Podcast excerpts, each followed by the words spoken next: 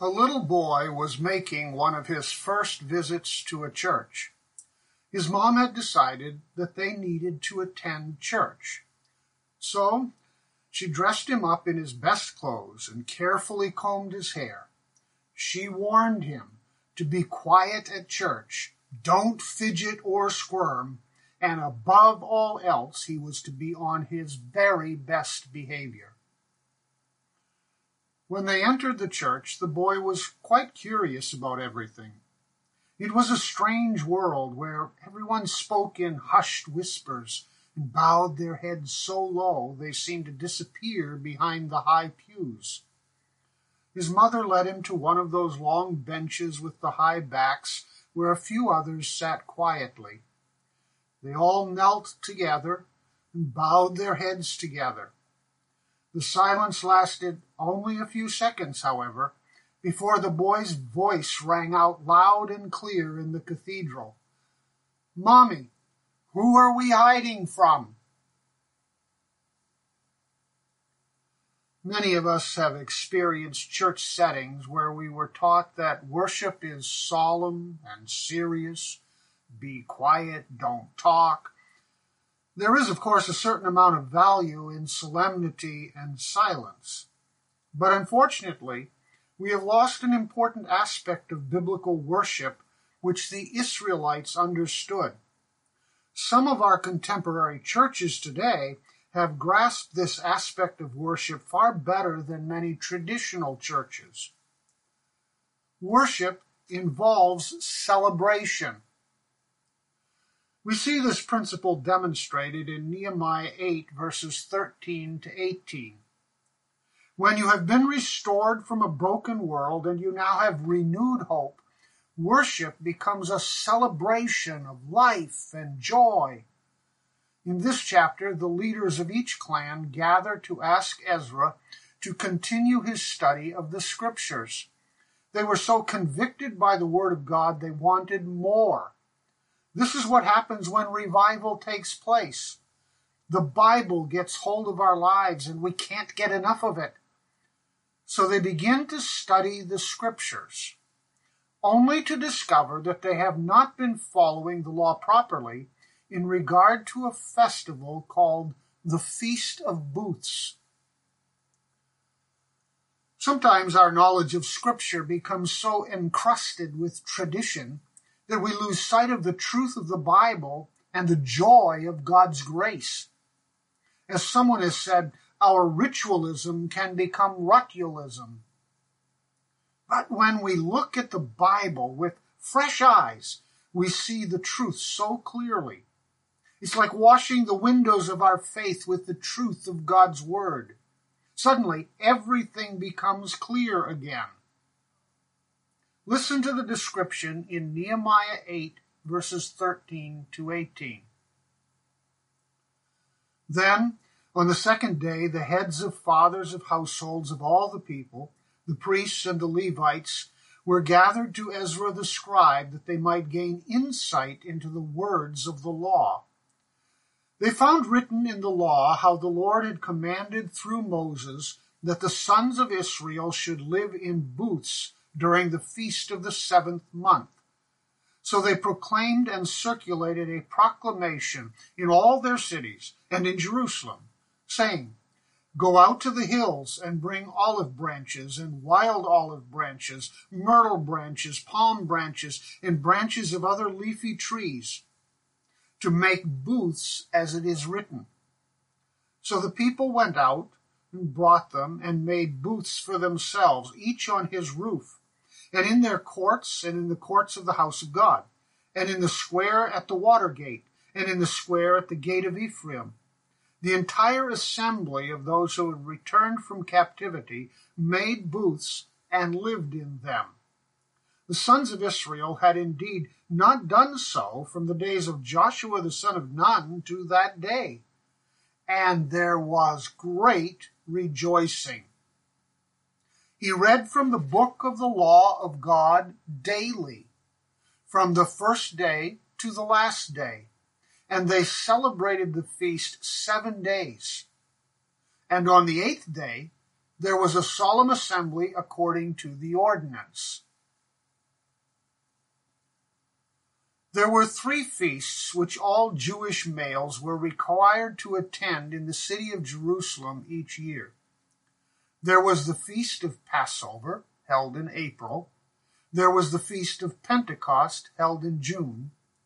And finally, there was the feast of booths or ingatherings, which was held in October. We as Christians know a great deal about Passover because of the sacrificial death of Jesus Christ. We know a little about Pentecost because of the coming of the Holy Spirit to enable us to follow God's ways. But we know almost nothing about the Feast of Booths or Tabernacles. Yet Josephus, the Jewish historian, says that the Feast of Booths is the holiest and greatest of the Hebrew feasts. The feast is called Sukkot, which means booths, and it comes five days after Yom Kippur, the somber and serious Day of Atonement, when the priests atone for the sins of the people. But unlike the solemn Day of Atonement, the Feast of Booths or Tabernacles was a fun and lively celebration. The rabbis said, He who has not seen Jerusalem during the Feast of Tabernacles does not know what rejoicing means. The feast was a reminder that God, as the Talmud says, dwells among us not out of sadness, but out of the joy of religious duty. In the Feast of Booths, each family builds a sukkah, a hut or canopy, made out of tree branches in the area. They would build this hut on the flat rooftops of their houses or in their courtyards. They would live in these huts for seven days. They camped out. On the eighth day, they would have another celebration called the Simchat Torah, or rejoicing in the law, according to verse 18. So, what can we learn from this ancient Jewish feast about our own worship of God? How does it apply to us? I think we start with what it means to the Jewish people, even today. And we will discover that these are the very truths that we celebrate as Christians. Worship involves celebration, and we are, first of all, to celebrate the provision of God. We are to celebrate the provision of God. The Feast of Booths is also called the Feast of Ingatherings in the Bible because it occurred after the fall harvest. It was a harvest festival thanking God for his material blessings to the nation of Israel. Deuteronomy 16:15 says, Seven days you shall celebrate a feast to the Lord your God in the place which the Lord chooses, because the Lord your God will bless you in all your produce and in all the work of your hands, so that you will be altogether joyful this festival was the Jewish equivalent of our American Thanksgiving. In fact, our pilgrim forefathers may have planned their first Thanksgiving celebration after the Jewish festival of harvest. The Puritans considered themselves to be the new Israel. This was the promised land where God would build his kingdom. They modeled many aspects of life after the kingdom of Israel. The Feast of Booths not only celebrated the harvest, but also looked back to God's provision when he brought the nation out of Egypt and delivered them from slavery. So the feast celebrated not only material prosperity, but deliverance from their enemies as well. God provides and God protects. We too celebrate those same basic truths. But giving thanks to God should not be just saying grace at our meals or once a year at Thanksgiving. Celebrating God's provision and God's protection must encompass all we are and all we have every single day. We should live in the spirit of praise. G.K. Chesterton wrote, You say grace before meals. All right. But I say grace before the concert and the opera, and grace before the play and pantomime, and grace before a book, and grace before sketching, painting, swimming, fencing, boxing, walking, playing, dancing, and grace before I dip the pen in ink. Celebrating the provision of God is foundational to worship. The Maasai tribe in West Africa has some unusual ways to say thanks. When the Maasai express thanks, they bow, put their forehead on the ground, and say, My head is in the dirt. Another African tribe expresses gratitude differently. They come and sit for a long time in front of the hut of the person who helped them, and they say, I sit on the ground before you. As Pastor Joel Gregory says, thanksgiving is an act of humility. At the same time that we are celebrating the provision of God, we also, secondly, celebrate our dependence on God. We celebrate our dependence on God. We cannot do otherwise. To celebrate God's provision for us is to acknowledge our dependence upon Him for that provision. This is what we often miss in our worship. It is this sense of dependence that inspires both prayer and worship. As long as we have everything, we do not learn to celebrate our dependence on God. And that's why the Jews had this festival of booths. The festival graphically reminded, reminded them that all they had was by God's grace as they sat in makeshift leafy tents for seven days. At the Feast of Booths, the people would intentionally leave their permanent homes, the comforts of their material prosperity to live in temporary leafy tents. It was to remind them of their 40 years of wandering in the wilderness instead of entering the promised land according to Leviticus 23:43. The shanties on the roof were to remind them that these were not their permanent homes. Life is transitory. It's here today and gone tomorrow. And all the value that we place in our material possessions means nothing when life is over. Our lives and our possessions are impermanent and vanishing like the morning mist on a pond. And that's why the scroll of Qoheleth was usually read during this week of living in these tents. The scroll of Qoheleth is our book of Ecclesiastes. It teaches the vanity and impermanence of life under the sun. Do not live for today, but for eternity. Perhaps it would be easier for us to remember that lesson if we lived in tents for seven days each year instead of the comforts of our homes. Rabbi Eckstein writes, True joy is rooted in the acknowledgement of our dependence on a loving, providential God.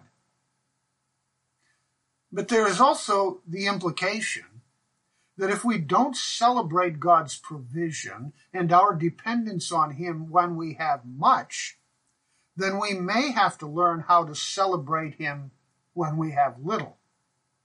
After all, that's why the Jews wandered in the wilderness for 40 years. They didn't have the faith to celebrate God's ability to provide for them in conquering the land he had promised to give them. So they had to learn to trust him in the wilderness with little. There's a lesson here for all of us. Deuteronomy 28 verses 47 to 48 says, Because you did not serve the Lord your God joyfully and gladly in the time of prosperity. Therefore, in hunger and thirst, in nakedness and dire poverty, you will serve the enemies the Lord sends against you. God sometimes must teach us the same lesson. If we will not serve God gladly in our prosperity, we may need to learn to serve God sadly in our poverty. The Feast of Booths teaches us to celebrate the provision of God and our dependence on God. Third, we must celebrate our commitment to God. Listen to God's instructions about the Feast of Booths in Leviticus 23 33 to 38. Again, the Lord spoke to Moses, saying, Speak to the sons of Israel, saying, On the fifteenth of this seventh month is the Feast of Booths for seven days to the Lord. On the first day is a holy convocation you shall do no laborious work of any kind. For seven days you shall present an offering by fire to the Lord. On the eighth day you shall have a holy convocation and present an offering by fire to the Lord. It is an assembly. You shall do no laborious work. These are the appointed times of the Lord, which you shall proclaim as holy convocations, to present offerings by fire to the Lord, burnt offerings and grain offerings, sacrifices and drink offerings, each day's matter on its own day. Besides, those of the Sabbaths of the Lord, and besides your gifts, and besides all your votive and freewill offerings which you give to the Lord. Notice that they were to present burnt offerings, grain offerings, and other sacrifices to God during this festival. They were to present these offerings in addition to the gifts, vows, and freewill offerings which they would give to the Lord. Deuteronomy 16, verse 17, refers to the Feast of Booths and says, They shall not appear before the Lord empty handed. Every man shall give as he is able according to the blessing of the Lord your God, which he has given to you. Well, that sounds much like what Paul instructs us to do in 2 Corinthians 9, verses 7 and 8. Each one must do just as he has purposed in his heart, not grudgingly or under compulsion, for God loves a cheerful giver. And God is able to make all grace abound to you so that always, having all sufficiency in everything, you may have an abundance for every good deed. My friends, we give back what God gives to us. In Jesus Christ, God has given us the greatest gift of all. And as we follow Jesus, He provides for us and enables us to give back to Him. Christ gives us the seed to plant for Him he enables us to live for Him. Our offerings are expressions of worship to Him. How often do we come empty handed to worship the Lord? One of the lessons that the Jews learned from the Feast of Booths was that they were to sacrifice their own comfort for the sake of obedience to God's word. The Jewish Talmud tells a story about how the nations came to God at the judgment and begged him to give them another chance to obey the law. So God told them that he had an easy commandment called the sukkah or booths. Go and observe it. Immediately, every one of them went and made a booth on the top of his roof. But the Holy One, blessed be he, will cause the summer sun to blaze forth over them to test their convictions, and every one of them will trample down his booth and flee. What about our offerings to God? Do we sacrifice to show our commitment to Him? Or do we often come to worship God empty handed? Does the hot sun of job loss or financial ruin evaporate our spiritual commitment? Do we only praise God in prosperity when things are going well? Or can we thank God in the hard times? Fourth, the Feast of Booths teaches us to celebrate the kingdom of God. One of the reasons why the Feast of Booths is such a time of rejoicing for the Jews is that they associate the Feast of Booths with the Messianic kingdom.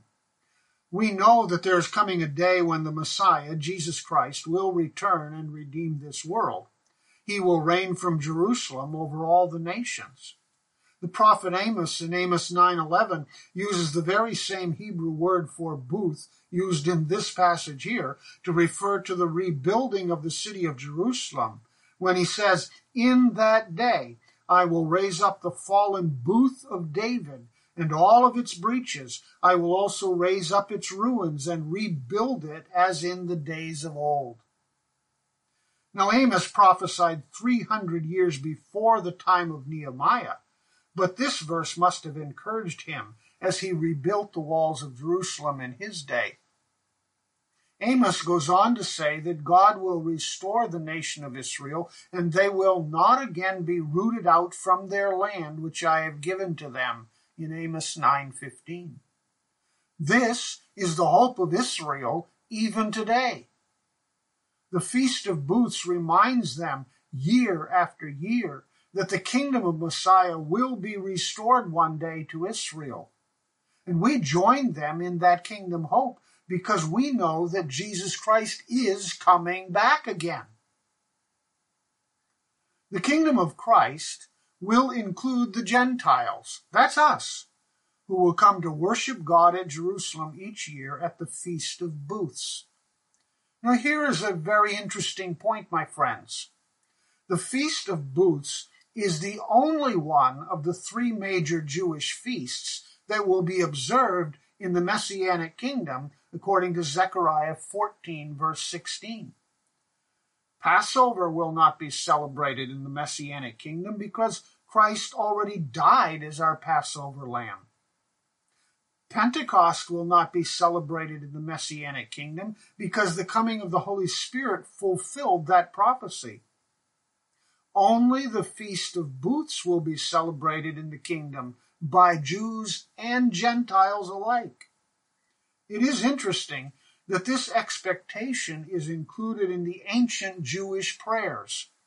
Devout Jews prayed for Gentiles during the Feast of Booths, and they offered 70 bulls for sacrifices on behalf of the Gentile nations of the world in the Feast of Booths.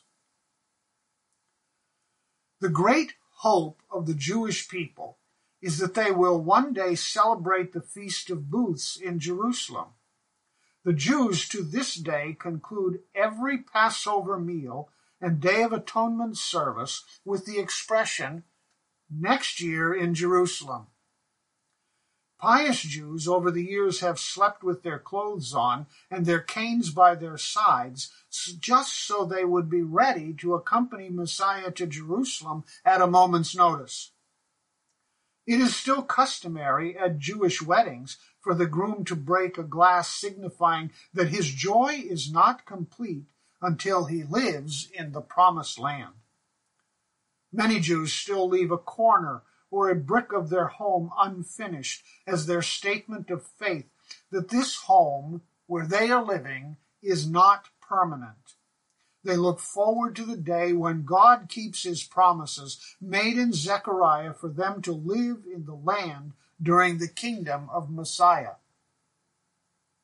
My friends, do you know what? God will not disappoint them. He will keep his word. They will one day enjoy the kingdom of Messiah ruling from Jerusalem. What they don't understand is that Messiah is Jesus Christ, who died to pay the price for sin, lives to enable us to live for him, and will come back one day to set up his kingdom on earth. Jesus taught his disciples to pray for that future kingdom. Thy kingdom come, thy will be done on earth as it is in heaven. That prayer request will be answered one day in the messianic kingdom. There is coming a day when the saved Gentiles and the saved Jews from all over the world will gather together to worship Jesus Christ, our Savior and their Messiah. They will know that the one who they rejected is the King of all the earth. This is the one festival in the Jewish calendar that is ours to celebrate together in the kingdom. So, my friends, the Feast of Booths reminds us that our God reigns. There's a parable that the Jewish rabbis tell about God. They compare God to a human king whose children come to visit him in the capital only three times a year. The king enjoys their company so much that he is deeply saddened when they leave. So the king invites them to stay an extra day. In the same way, God is so saddened when we leave his presence that he asks us to stay with him in worship a little longer. And in Nehemiah 8, verse 18, there is an eighth day added to the Feast of Booths, which teaches us that we are to celebrate the Word of God. Fifth principle, we are to celebrate the Word of God. Listen to what Nehemiah wrote in Nehemiah 8 18. He read from the book of the law of God daily, from the first day to the last day, and they celebrated the feast seven days. And on the eighth day, there was a solemn assembly according to the ordinance. The eighth day is a holiday in its own right, called the Simchat Torah, or the day of rejoicing in the law of God. They have a great assembly to celebrate the Word of God, which is the foundation of their faith. This festival took on special significance to the Jews in the Soviet Union in the days of the Cold War. It was against the law for Jews in the Soviet Union to practice their faith openly. Yet on this one day, each year, the Jews would defy the KGB and gather in front of synagogues in Moscow and Kiev. They would sing and they would dance and celebrate the holiday together, no matter what the consequences. They were celebrating the Word of God and their hope in the future kingdom. Should we as Christians do less? The Jews who don't know the Savior value the Word of God. Did you know that a scroll of the law, when it is tattered and old, must be buried in the ground like a human being? If a scroll of the law is dropped, then all who saw it drop must observe a fast day. That would keep some of us klutzes mighty thin if we had to do that whenever the Bible was treated disrespectfully. If a printed Torah drops, then it is kissed as a sign of respect. The Word of God is so sacred that it took a year for a Torah scroll to be copied by hand, letter by letter. Now, I'm not suggesting that we become superstitious about the book, nor that we worship this book. But I am suggesting that we could learn from our Jewish friends that the Word of God is valuable. It should be honored. We could practice our own Simchat Torah, our own rejoicing in the Bible, by treating His Word with respect. The Bible should not be treated casually, but with honor, for it is the foundation of our faith. So, what can we learn from this ancient Jewish festival called the Feast of Booths? We can learn that one, we must celebrate the provision of God. Two, we must celebrate our dependence on God. Three, we must celebrate our commitment to God. Four, we must celebrate the kingdom of God. And five, we must celebrate the word of God. Now that's a pretty good formula for worship because worship involves celebration. One of my most unforgettable experiences was to be at the western wall of the temple in, in Jerusalem as Sabbath began. Our tour guide, a major in the Israeli army, had arranged for us to get back to Jerusalem at sunset on Friday as Shabbat was beginning. After passing through the mandatory checkpoints with their guards and metal detectors, we entered the square near the western wall of the temple. It's often called the Wailing Wall because the Jews weep for the destruction of the temple. However, not only weeping but dancing takes place at the western wall. That was the surprising element for me. Our tour guide assured us that Gentiles were welcome, so we made our way through the large crowds. Near the wall were the Orthodox Jews in their hats and robes with the scrolls of the law. They were praying and reciting scripture. I walked freely among them to within a few feet of the wall itself and just stood, stood there and took it all in. It was a somber scene of worship. But farther out in the square was another scene. I walked around among crowds of young people who were forming circles, dancing and singing, laughing and shouting. It was a scene of happiness and fun. The two scenes of worship formed one large celebration. The serious prayers and the joyous dancing were both part of the same celebration. I think we can learn from them that worship is a celebration of what God has done for us that involves both serious thought and joyous hope. So let's celebrate. The Jews celebrate a Messiah they do not know and hope will come to liberate them one day. We celebrate a Savior who died for us and lives that we too might live forever. Let's celebrate our victory in Him with at least a measure of the enthusiasm with which they celebrate the Feast of Booths.